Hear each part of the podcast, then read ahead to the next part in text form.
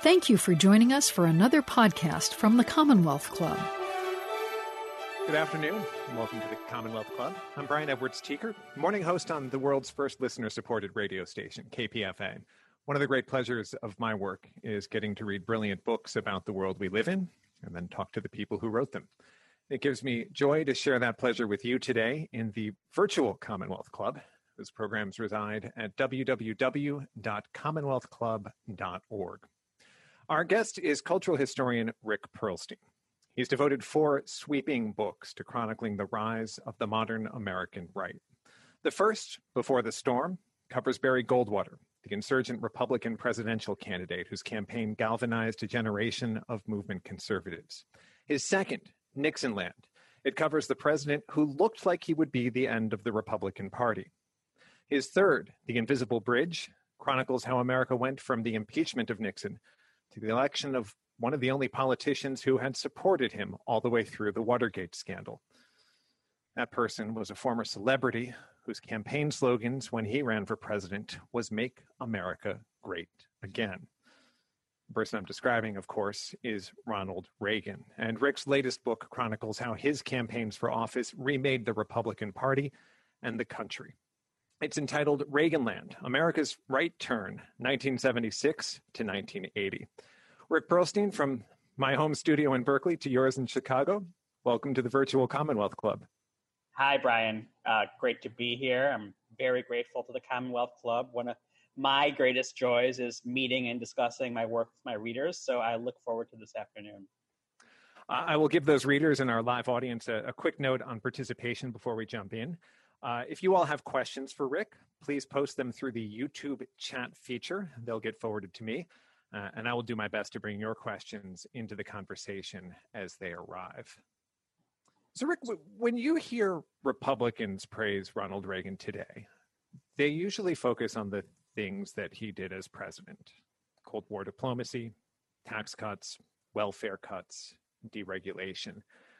Uh, you have just devoted 1,100 pages not to his presidency, but to the campaigns that got him there? Why why constrain yourself to that period?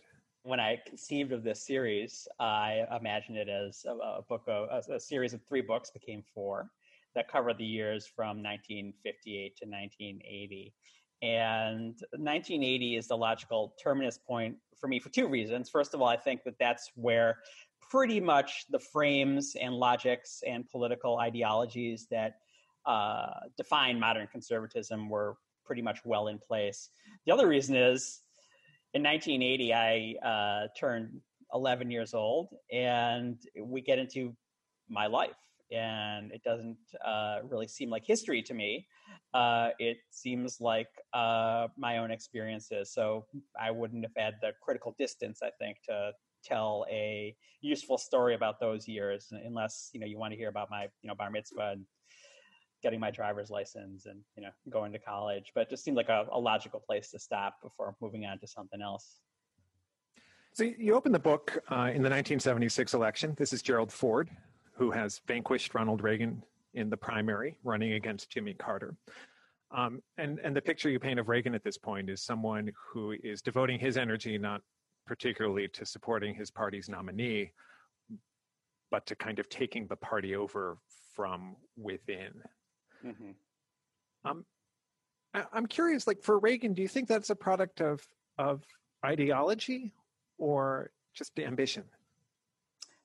I think that it's a little of both, although Ronald Reagan was very cagey, probably uh, to himself as well, about the question of ambition. When people were begging him to run for president going into 1976, he would say, Well, the man doesn't choose the office the, the office chooses the man. He'd tell all kinds of stories about how he only decided to run you know after a woman begged him to on an airplane.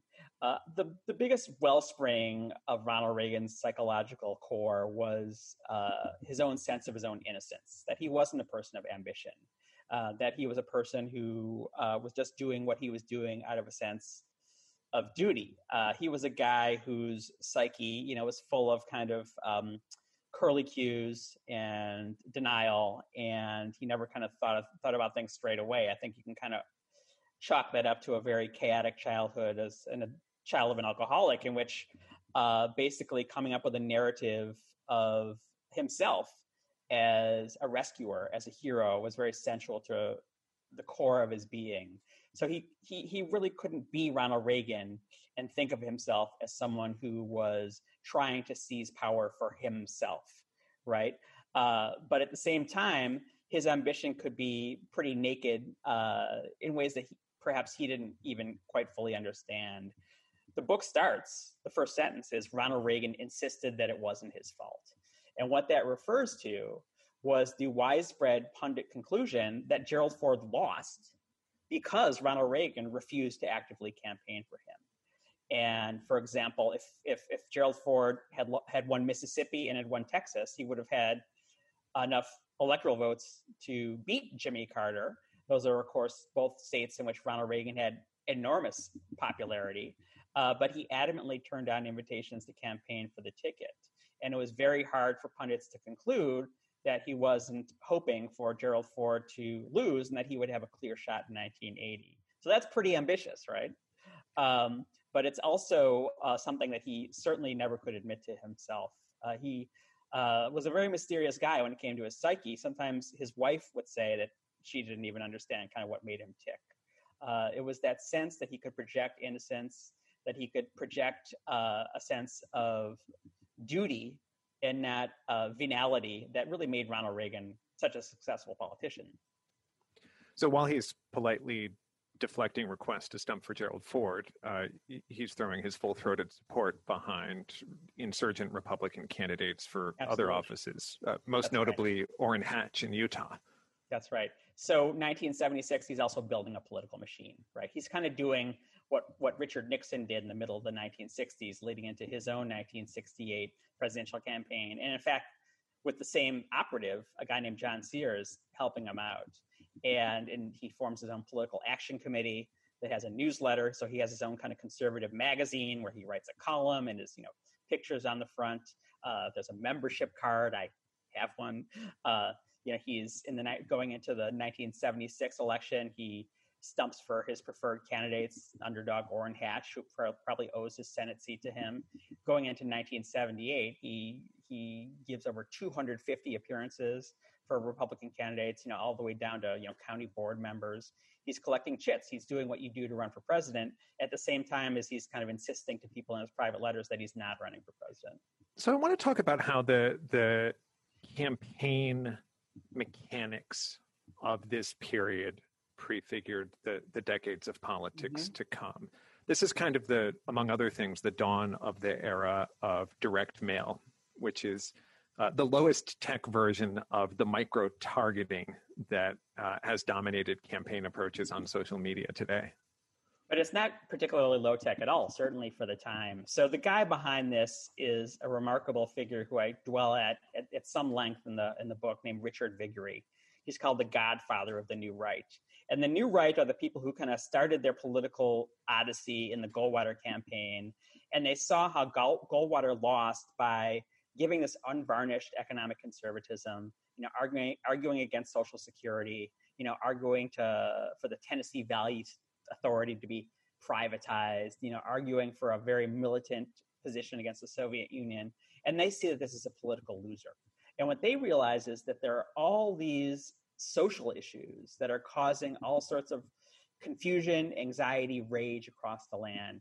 And one of the main New Right operatives says, uh, he puts it this way he says, sex is the Achilles heel of the liberal Democrats. So they kind of pick up these very emotional issues like abortion, like feminism, like gay rights, and they build these very lowest common denominator campaigns in which they uh, have these massive mailing lists that exist on you know mainframe computers and they just flood the zone with these letters that richard viguerie wrote that uh, are as feral and angry and frightening as anything we saw last night at the republican national convention. The idea that liberals uh, are want to um, force homosexuals to teach in the schools the idea that uh, feminists want to force women to get jobs, force bathrooms to be co-ed, uh, get rid of co-ed, get rid of uh, gender segregated prisons. Absolutely terrifying stuff.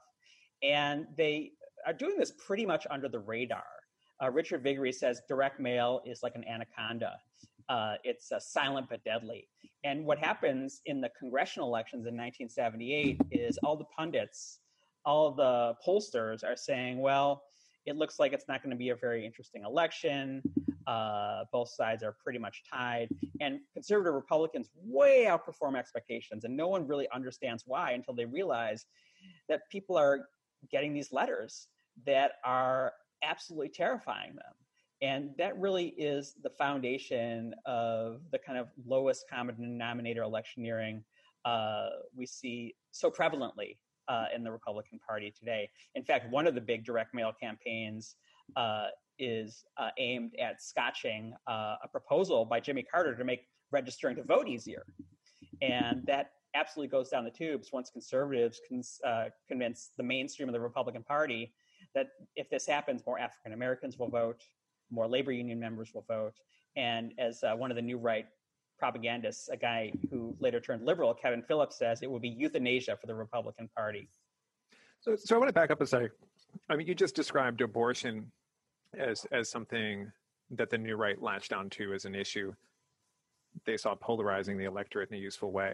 Um, but this is also a period when the religious right is kind of self-organizing as, as a political force, and and this is coming out of the, the Catholic Church and some evangelical denominations as mm-hmm. well. Yes, that's an independent force uh, that the new right decides to pick up later for kind of uh, uh, kind of uh, mercenary reasons. Um, Roe versus Wade passes in 1973, uh, passes the Supreme Court in 1973, legalizes abortion, and the Catholic Church, of course, is the absolute epicenter of uh, anti-abortion sentiment. It's not a particularly big deal among evangelical and fundamentalist Protestants, and not a very big deal among kind of white Southern conservatives. In fact, uh, George Wallace was pro-abortion uh, on racial terms. He said that uh, a lot of these African American women, uh, what he would call something else, were um, practically turning into breeding farms in order to get welfare. Right. So it was a very nasty you know, kind of uh, population control argument for abortion.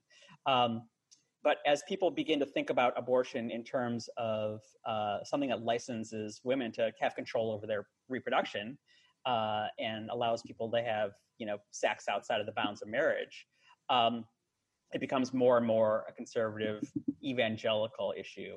And Christianity Today, which is kind of the, the, the flagship evangelical magazine started by uh, started by Billy Graham, uh, says, you know, you really should consider joining this movement. It's not all Catholics. It's not like this, you know, Roman plot anymore. And uh, it really um, stirs the emotions of people pretty profoundly, such that by 1978, in one of the Senate races I cover in Iowa, uh, a new branch of a new um, pro life political action committee prints tens of thousands of pamphlets uh, that have a photograph, a very famous photograph by a science photographer uh, named Lennart. Uh, they're photographs of um, fetuses in the womb. They run in Life magazine in 1965. Ironically, they're of dead fetuses, but uh, they look like these kind of shimmering, diaphanous, angelic figures. And they they put these um, pamphlets underneath the windshield wipers of people while they're in church in Sunday, on Sunday, in Catholic churches, uh, or outside evangelical churches. So they see them just as they get out of church three days before the Tuesday election. And um, the candidate on whose behalf these pamphlets uh, are placed wins this astounding upset. He's, he's backed by 20 points in the polls. And people realize that this is some kind of uh, electoral dynamite issue. And that it's the, the reason it's, it's so um, dynamic and also so frightening for a lot of people is that it really seems to be this issue of moral absolutes. Uh, and matter of fact, parallel to this, you know, kind of electoral pro-life movement, we see the first inklings of pro-life terrorism. We see abortion clinic bombings. That kind of uh, the more the more sort of loud and out and proud the anti-abortion movement becomes, uh, the more we see uh, anti-abortion terrorism so I want to uh, kind of untangle cause and effect on that for a 2nd mm-hmm. Like, obviously, it's politically advantageous to embrace abortion as an issue. at its inception, is Mhm. it a sincere political issue or is it about that op- political opportunity? Um, I that that that's something I don't have a good answer for. I certainly can find cynical examples of that. Uh, certainly, in the case of George H. W. Bush, when he's you know running full bore for the 1980 uh, nomination, and he's being chased around by uh, pro-life activists on the ground in 1979 in New Hampshire who are harassing him and shouting him down. Uh, he mutters almost to himself but but within earshot of the reporter Robert Novak, what the hell am I going to do about these people? And Robert Novak, you know, doesn't mutter. He says, "Change your position."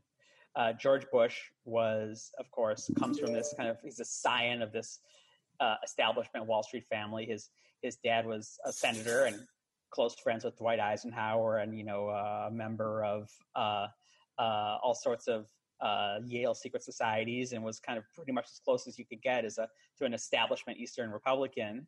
And George Bush, in his one term in Congress, uh, becomes known by the nickname Rubbers because he's such an enthusiastic enthusiast for international family planning programs, which again has this sort of ugly sort of we need to keep the dangerous people from breeding element to it. And uh, he does change his position he immediately uh, comes out for a, constitutional amendment uh, banning abortion, which was kind of the extreme position. Uh, so that's one example where it's clearly done for cynical political reasons. I think that abortion for a lot of conservative minded Christian Americans becomes a symbol, right? It becomes a symbol of the liberty that was unleashed by the 1960s. And one of the big themes all throughout this book, whether it's people becoming terrified of the new sexual mores that the 1960s unleashed, or thinking about inflation as kind of the government getting out of control. This idea that society has gotten out of control, that we need to kind of put a break on uh, all the familiar uh, boundaries of social life. That's a big theme of the book.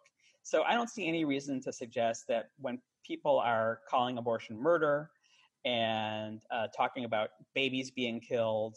Uh, I have a picture in the of a protest in the book in which a woman holds up a sign that says uh, "babies are endangered species," or you know someone holding up a sign at the Democratic convention in the Missouri section uh, of the floor uh, with a picture of a little girl saying, "If you kill me now, it's murder. If you kill me when I'm in the womb, it's it's it's legal."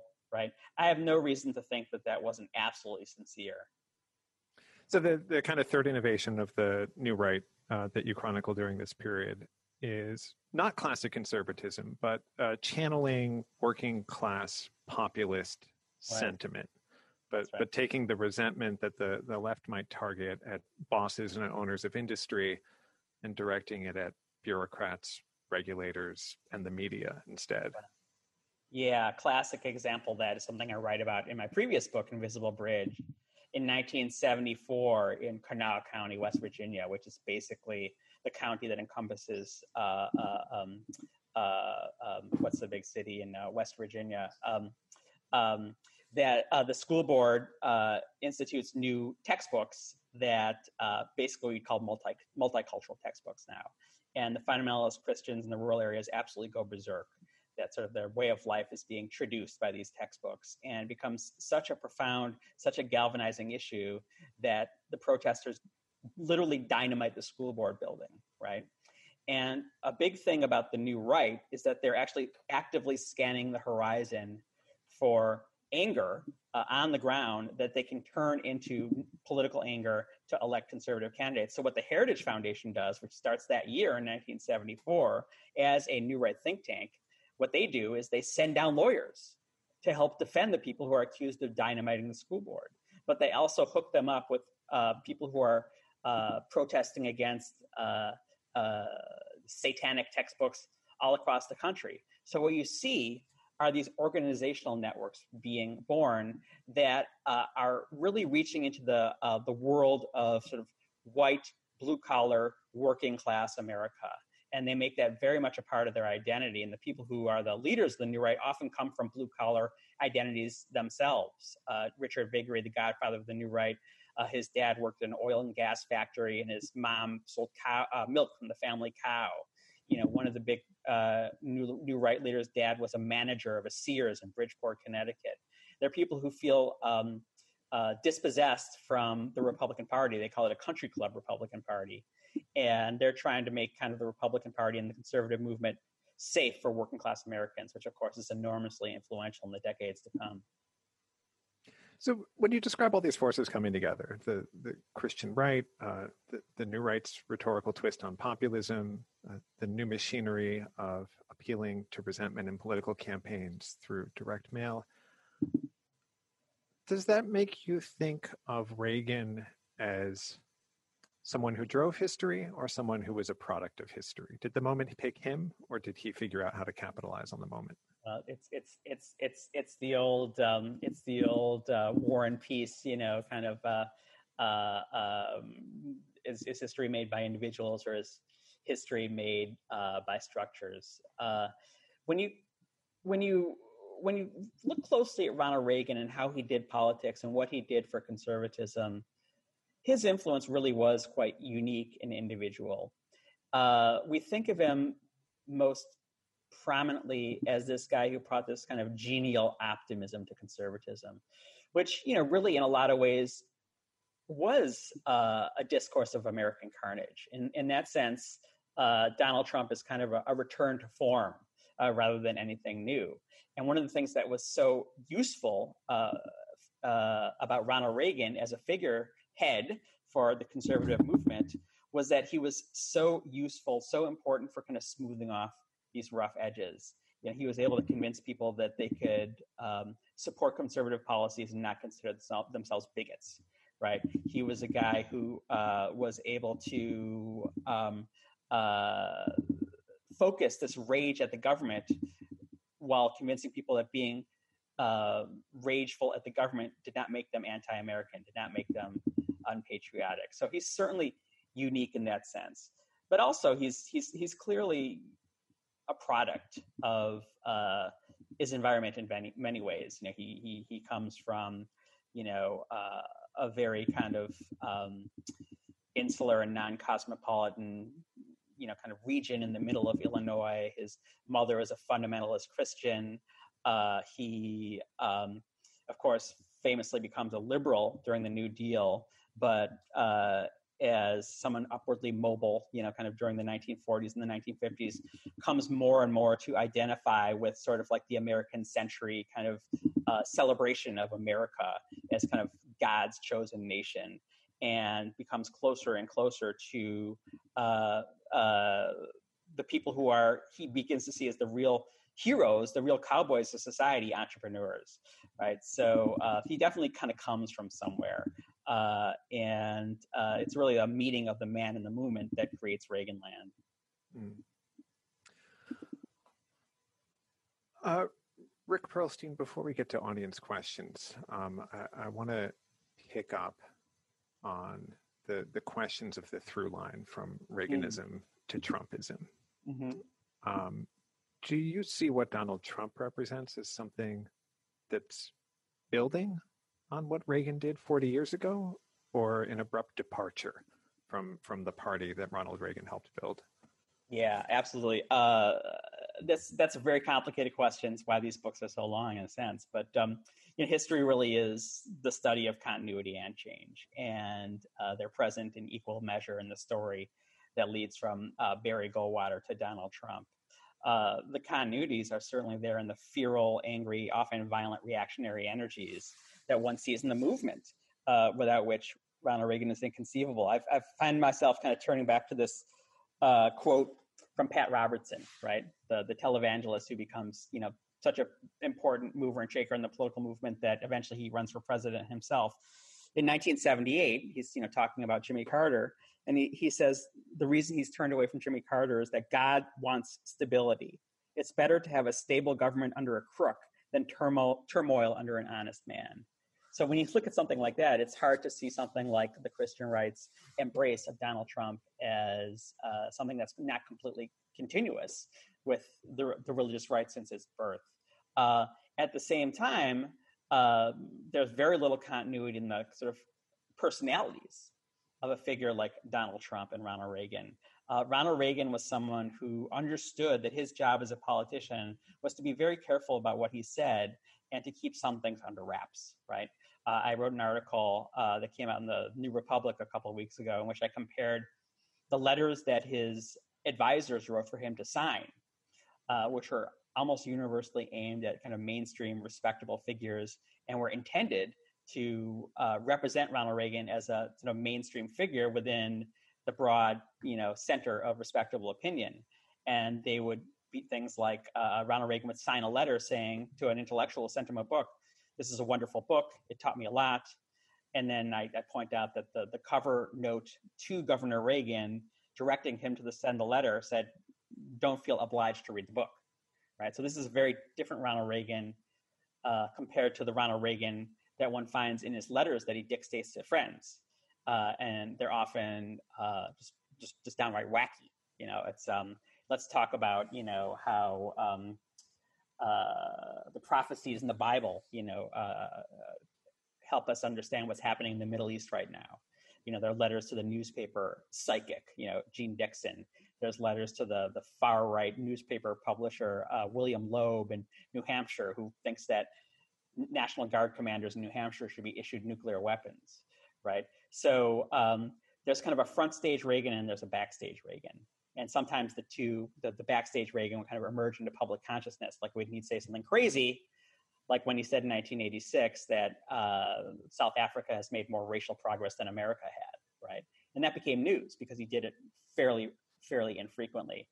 I think there's no front stage Donald Trump and backstage Donald Trump. What you see is what you get you know, if we suddenly were, uh, if if the, the Donald Trump Oval Office tapes dropped from the heavens tomorrow, nothing we heard in them would particularly surprise us, right?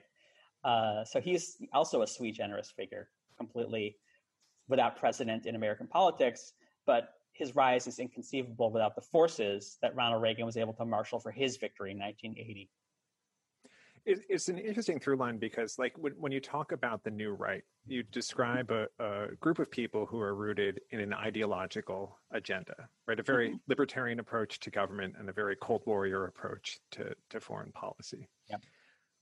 who then decide that to make this a politically successful endeavor they have to cloak it in populism and appeals to fear and resentment right um, and, and, come and, to by, by the way embody those fear and resentments themselves because that's what happens when you begin defining your political identity according to something like that. So for example a figure like howard phillips becomes a christian reconstructionist and you know that's a movement that thinks that gays should be stoned you know in the public square for example. So he might start out as a cynic but he comes to be a believer by the time you know the story is over. So we're we're having this conversation uh, just after the beginning of the Republican National Convention, um, that, that aspires to kick off the second term of Donald Trump. And, and it's a convention that explicitly has no platform. Like the, there no longer appears to be an ideological project That's right. behind the politics. Uh, the resentment that was supposed to, to wrap it and sell it to the public has become the politics. That's right. Um, it's an apotheosis of forces we see present in the 1970s, certainly. So speaking of the 1970s, uh, I'm wondering if we could ground this uh, in the place that Ronald Reagan came out of, which is the, mm-hmm. the state I'm connecting to you from, California. Mm-hmm. Um, I thought we were going to talk about Illinois, where he was born. He had been uh, in the state's political establishment. He was governor, fairly mm-hmm. traditional law and order governor. Um, but while he's in that interregnum mm-hmm. before mm-hmm. his successful campaign for presidency, he's watching a lot of uh, grassroots right wing ferment here. Mm-hmm. Uh, most notable would probably be the, the campaign that passed uh, the first of the great tax revolts, Proposition mm-hmm. 13. Yeah. Uh, over the objections of leadership from both political parties. That's right. What, what do you think he's learning watching that while he has an eye on the presidency? I don't think he has anything to learn from what's happening in the Proposition 13 campaign because that's pretty much what he goes in what he goes into the Proposition campaign believing. In fact, a big inspiration for the Proposition 13 campaign was a tax limitation initiative he tried and failed to pass in 1973.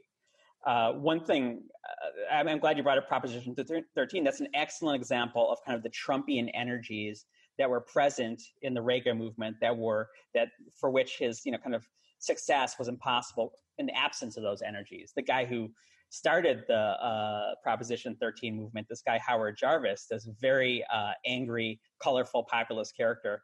For, for, for, for one thing, he was just as much a con man as any member of the Trump family, right?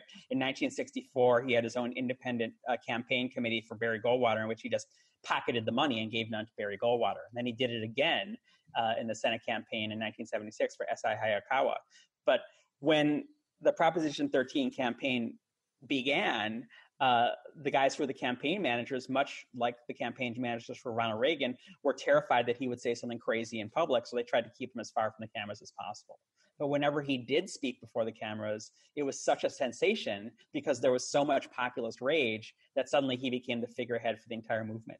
So he would think, say things like, I can't wait to ram a red hot poker up these politicians' butts, right? So this is, uh, you know, not exactly polite, optimistic language. This is American carnage language. And uh, the Proposition 13 campaign, despite Jerry Brown, the governor, saying it was crazy and unworkable, does win by a margin of two to one. And Jerry Jerry Brown, for reasons of ambition, immediately jumps on the Proposition 13 bandwagon after it passes to such an extent that when Californians are polled, the majority believe that he'd been for it all along. Yeah, it seems like the real significance of this moment is um, how it moves the politics of both parties. Uh, the way the way you describe uh, Carter's successful run at the presidency and, and whopping failure to get reelected really seems to describe a Democratic Party that's a, a little bit adrift. Yeah. Yeah, uh, uh, the, the, the fascinating thing about Jimmy Carter's campaign to get reelected in 1976 is his skill at being all things to all people. You know, he does have pro-gun control support and anti-gun control support, you know, pro-abortion support and anti-abortion support, business support and labor support, because he's really running uh, on, on a platform of symbols. You know he's the guy who won't lie to you. You know he's the guy who wears flannel shirts. He's the guy who's a peanut farmer. He's you know the guy who's the absolute opposite of uh, of Richard Nixon, you know, who lied and lied and lied and lied.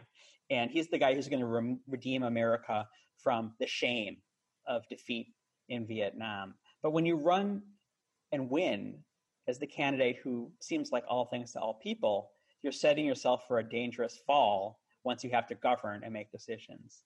And one thing he didn't run on was the identity that was closest to his heart. And that was the idea that America could only thrive if the American people sacrificed, if they pulled in their belts, if they did more with less. Uh, this is something he shared with Jerry Brown, who, if anything, attacked Carter on that issue from the right.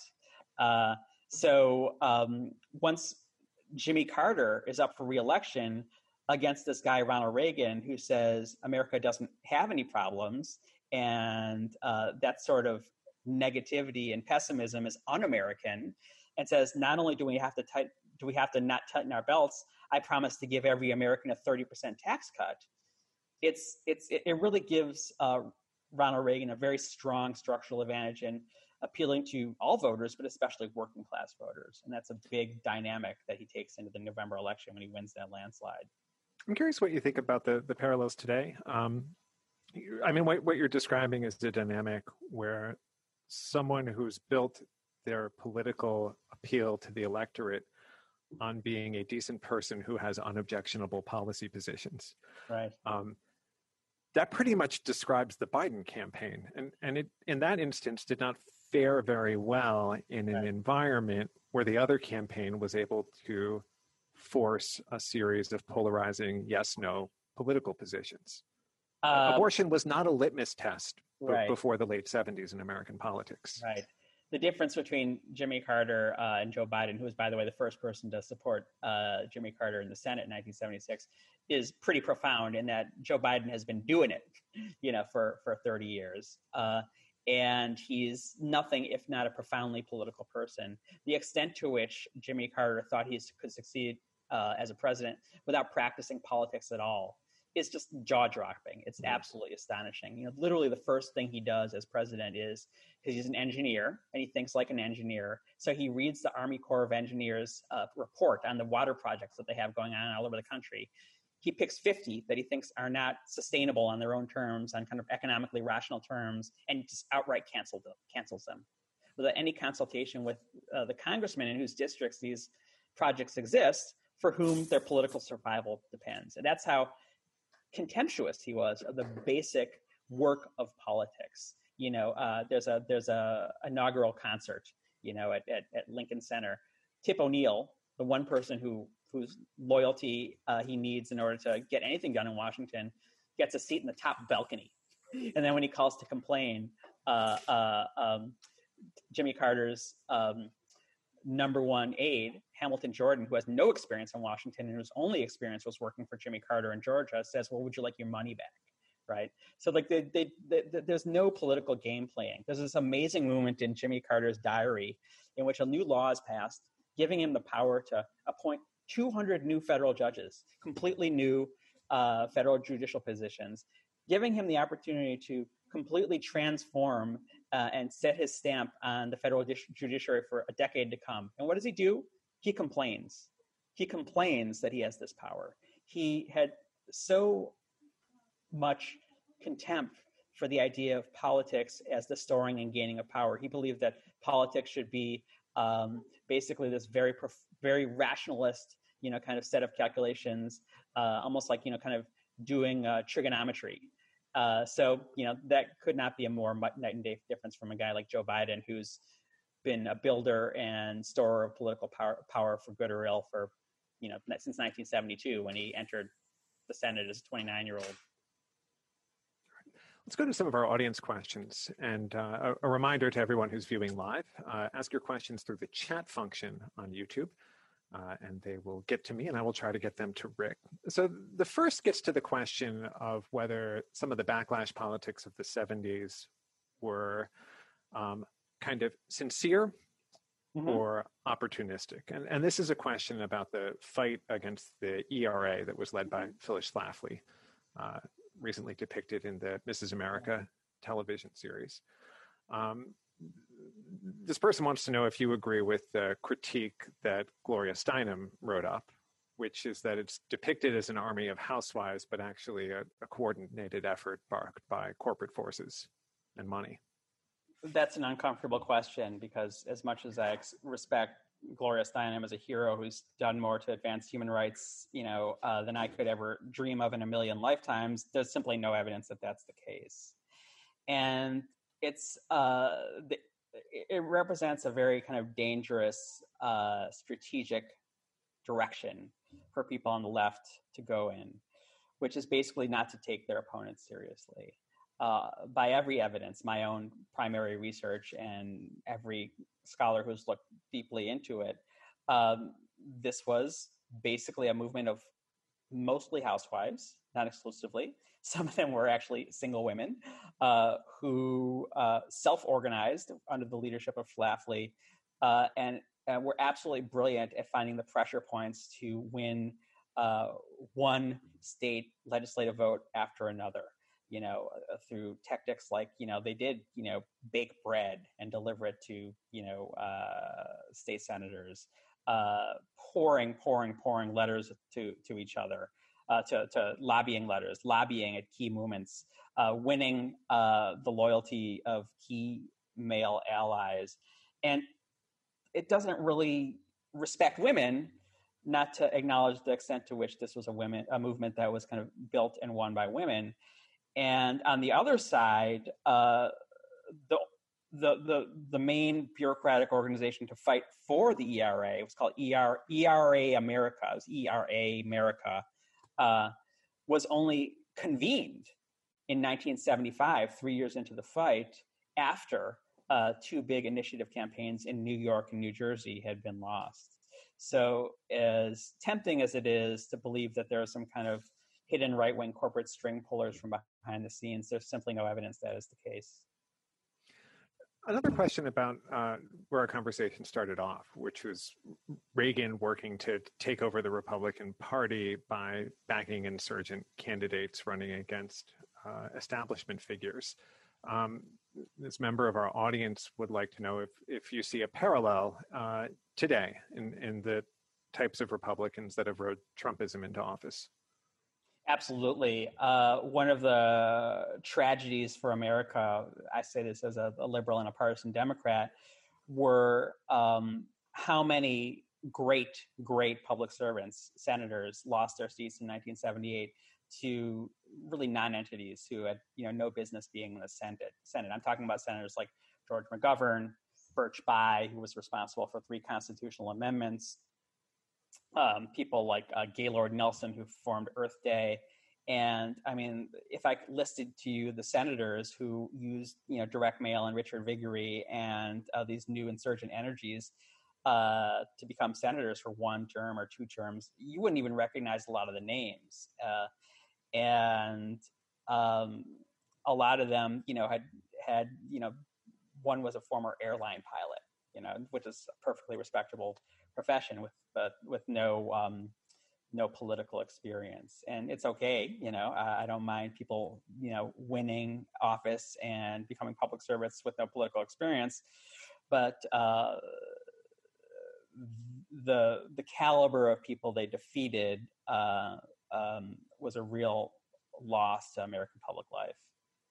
But the in the present moment um, like donald trump himself seems to be right. torn between backing people who mimic him rhetorically and politically, uh, and backing people who his political advisors think are more electable. Right, right. Uh, in the case of Ronald Reagan, actually, he uh, was very careful about who he backed. Uh, in fact, he had a giant bureaucracy at his uh, uh, political action camp committee. Um, I, found you know giant uh, um, books of polling results on the most obscure you know congressional races. They were doing all kinds of research about who could win.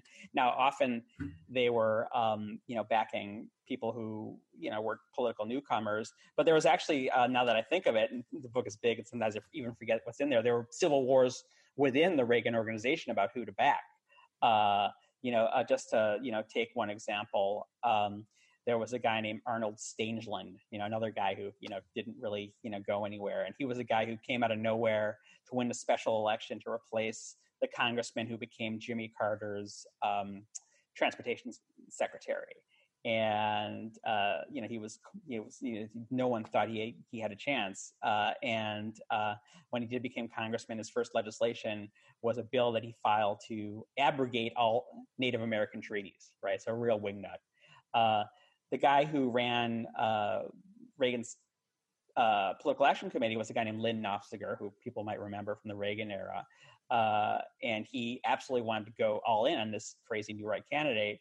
And the people who kind of ran Re- the other half of Reagan's political organization, uh, Michael Deaver, who became a very high White House official, and another guy named Peter Hannaford, were like, no, we, we have to aim for respectability.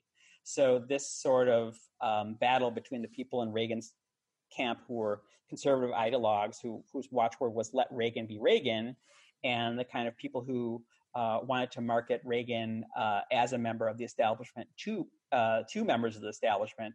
That affords a lot of the drama that I depict in the book, actually, and it's something that uh, one found uh, as a defining battle within the White House. Uh, and it reached its apotheosis with Iran Contra, which was really kind of the right wing, let Reagan be Reagan, crazy people in the basement trying to kind of take over Americans' foreign policy from the, you know, the State Department, which was seen as kind of completely, you know, the swamp, you know, the deep state, as people would say it now. So that's kind of a structural feature.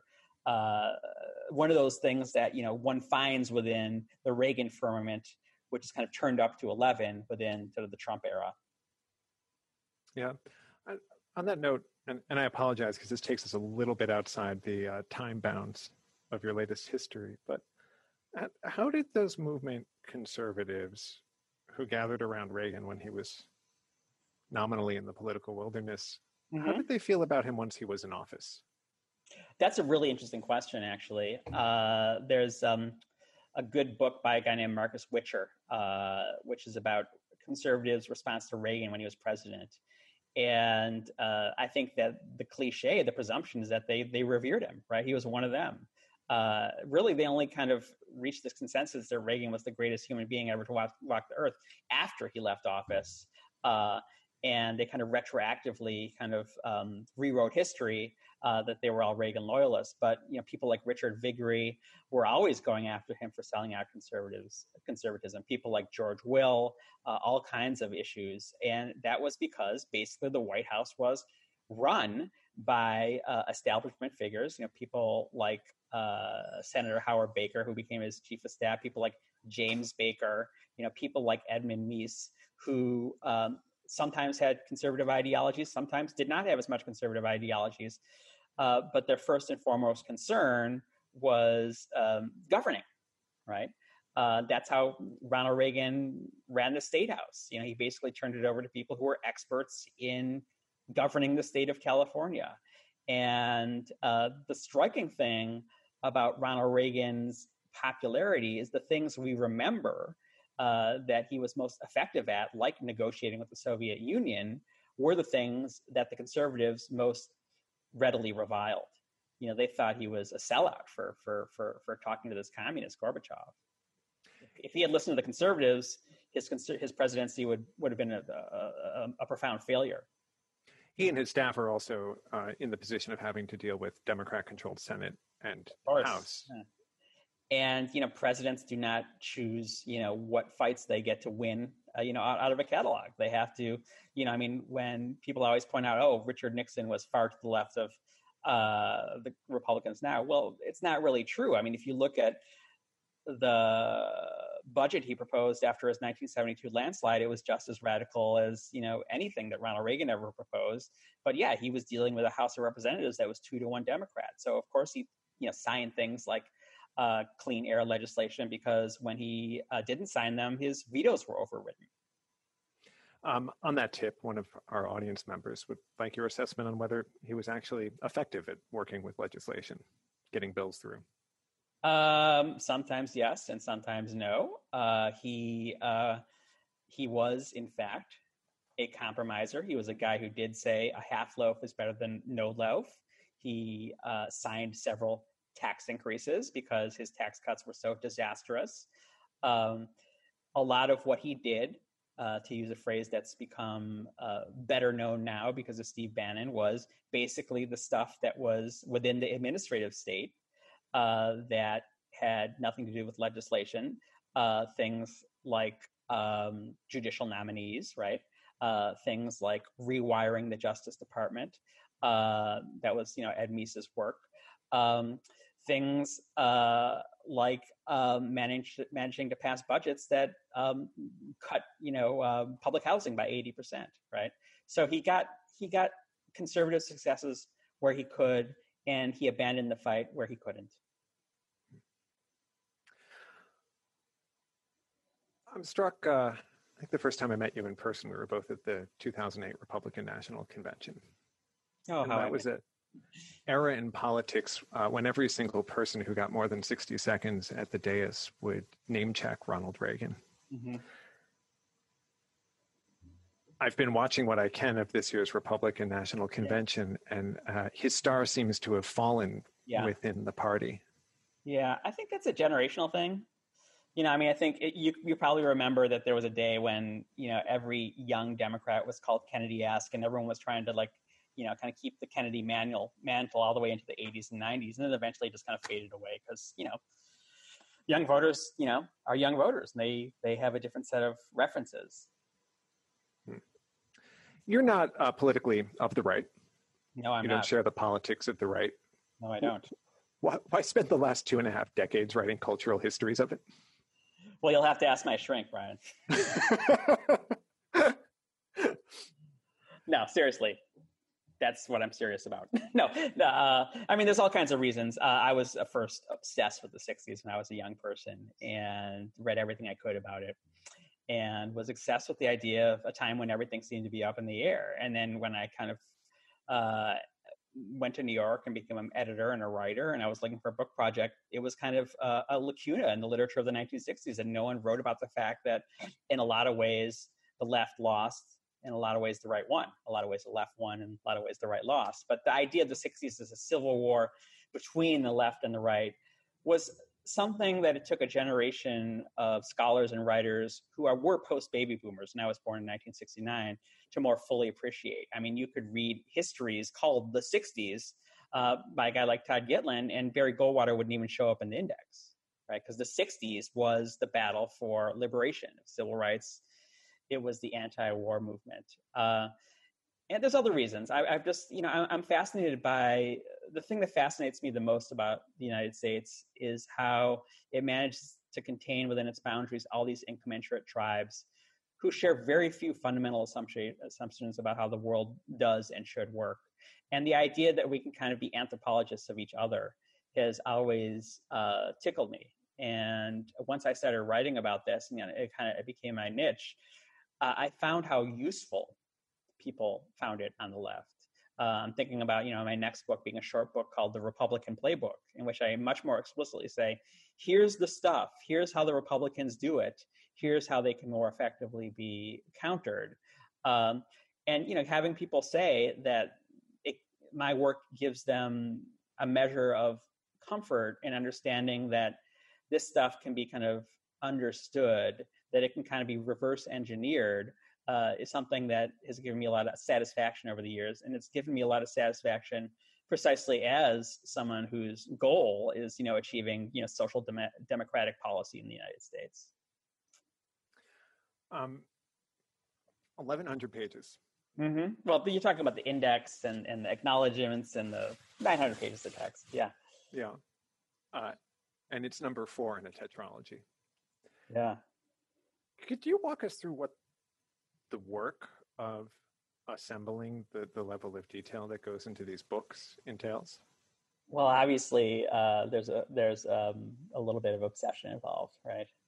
Uh, and I take on a subject in which you know it can be you know all consuming. You know, like any book that covers the period that I'm writing about can have something in it, you know, that's relevant to the work I'm doing.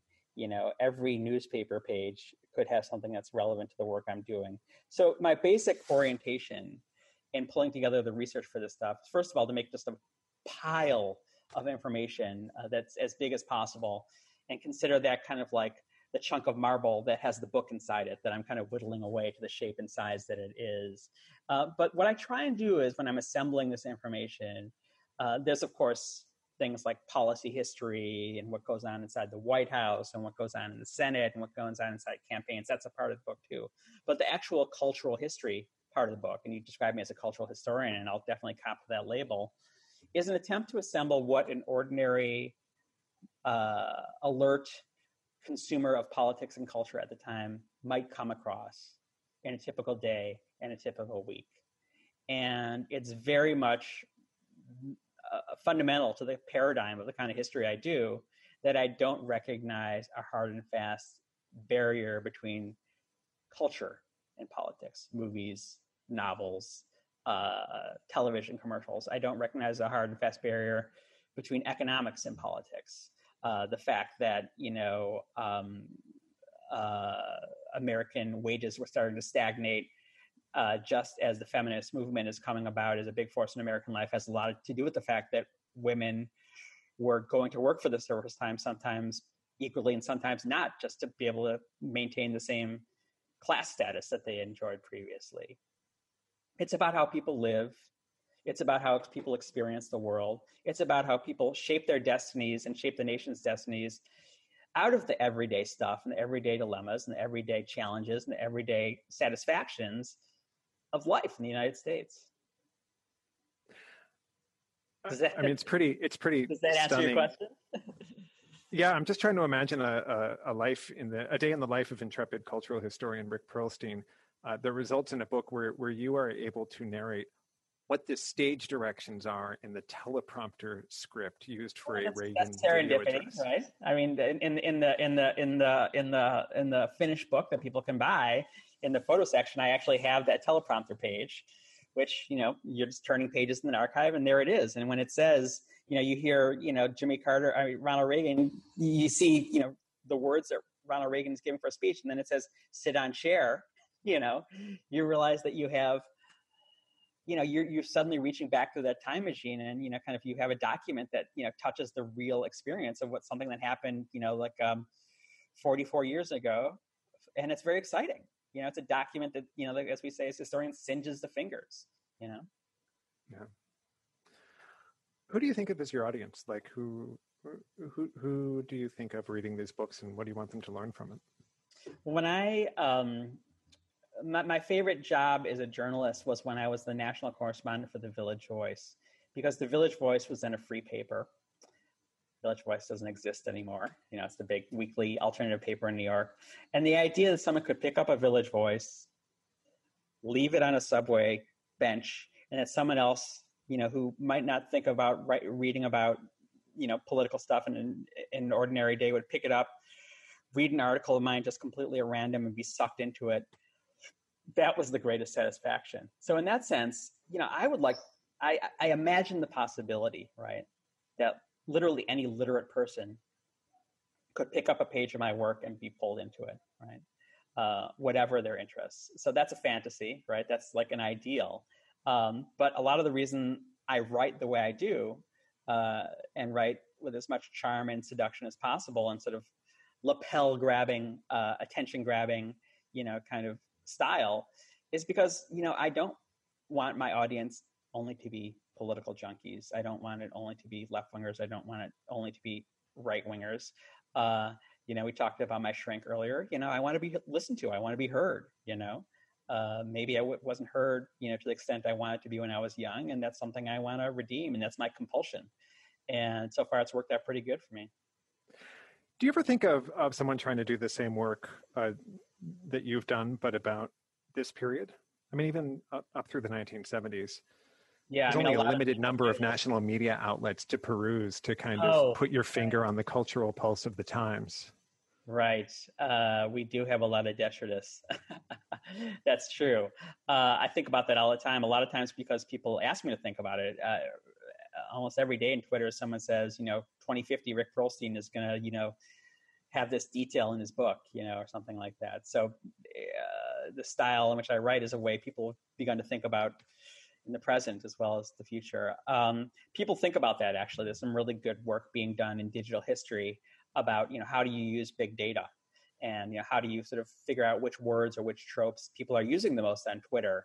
Uh, the fact of the matter is, if you think of the metaphor of a coral reef, you know if you if you look at each piece of coral, you're going to get completely bogged down. But the coral the coral as they kind of form a structure a barrier that actually you know is visible you know sometimes from outer space it has a structure to it right so um, even a trillion pieces of information can settle in a way that are recognizable and predictable right um, and it simply isn't the fact that the internet completely changes the way information is consumed and the way it changes people's behavior after all um, you know, uh, the Bush administration had no problem, you know, assembling a completely coherent and very simple conspiracy theory about uh, about uh, Saddam Hussein having weapons of mass destruction and creating a dominant narrative that was um, amplified by all sorts of politicians, both conservative and democratic.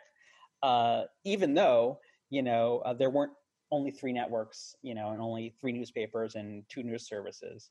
Oh, right? I, so I want to push. I want to push back on you on that because I, I think it's true that there was cable news then right? So there was some like ideologically segmented national outlets, but the blogosphere hadn't even come into its own. Oh, I mean, absolutely it had. Yeah, in 2003, 2004, I was there, man. Oh, okay. I think it, it, had, but you know, a, I think, a, I think the, the, point I'm trying to make is um, you can have a million people saying a million things, but they kind of sort themselves out into discourses that are recognizable, right? And they're not going to be a million original things that are all different from each other, right? Uh, and if you take a stratified sample of you know a million tweets, you're going to find patterns, you're going to find trends, uh, and um, yeah, people are thinking about that in really interesting ways. The Internet Archive thinks about that in really interesting ways.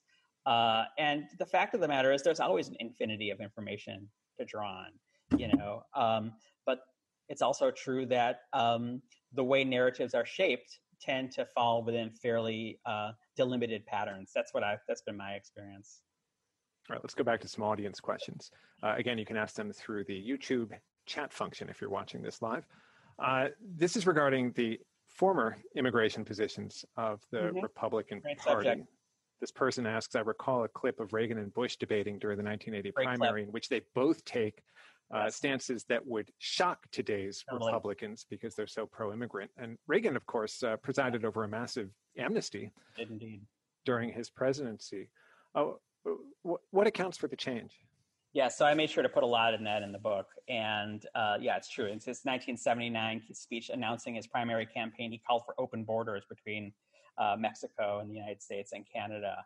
Uh, yes, in that debate, Bush and Reagan kind of try to compete with each other to see who can be more solicitous to not only immigrants from Mexico but undocumented immigrants from Mexico. And where that comes from in Reagan's case was uh, he just like that was a symbol to him of how great America was, that people from all over the world wanted to come here. And he loved the idea of immigrants. And there was also um, a business element to it. He, in that 1979 speech, he's describing something like NAFTA and he's describing something like maquiladoras. So, you know, this is a neoliberal argument about immigration too, as well as a humanistic one.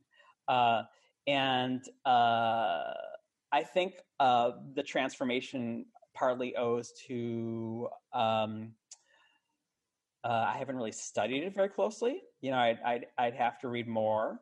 Um, but I think it has to do with a lot to the personality of Ronald Reagan. The, he never really, um, uh, every time a, a, subsequent Republican put it on the agenda, uh, the populist right just kind of roared back through media like talk radio and and defeated it. Uh, I think it was you know the leadership of Ronald Reagan that allowed that to get across. And as, as I understand it, that was a pretty complicated and prolonged uh, negotiation that was fairly complex and wasn't as simple as you know Ronald Reagan wants immigrants to come here. Um, I think it's one of those places where I'm going to have to just kind of put a pin in it and say I don't really have a good explanation for that, but I can say that uh, immigration is an issue in the populist right was certainly there in the 1980 in 1980. In the last page of the book, I talk about uh, some of the other election results besides Republicans taking over the Senate and and and Reagan winning the presidency. Uh, and one of them is uh, an initiative campaign in Dade County, Miami, in which a white woman uh, got so mad that someone started speaking Spanish to her at the mall that she put on the ballot uh, an initiative to get English declared Miami's official language, and it passed overwhelmingly and they weren't even allowed to put Spanish on official government forms anymore. So it's not like it wasn't there. Uh, how that kind of uh, uh, became um, uh, an issue that became a litmus test in the Republican Party will have to be a subject for someone else to discuss. Yeah, but it wasn't invented by Pete Wilson. Wasn't invented by Rush Limbaugh. Wasn't invented by Rush Limbaugh. Fair enough. Okay. Uh, Rick Perlstein, I think we will leave it there. I want to thank you so much for your time. Thank you for joining us virtually from Chicago. Yes, till next time.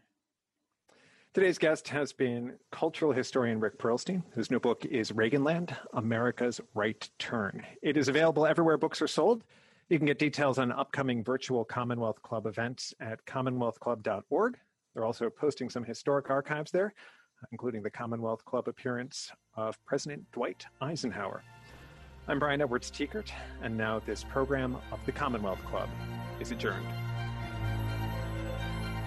You've been listening to the Commonwealth Club of California. Hear thousands of our podcasts on Apple Podcasts, Google Play, and Stitcher. If you like what you've heard, please consider supporting our work and help us bring 500 programs a year to listeners like you. Go to commonwealthclub.org/donate. Think your way around the world with our travel programs to exciting domestic and international destinations. And when you're in the Bay Area, please join us live at our events. Thank you for listening and for your support.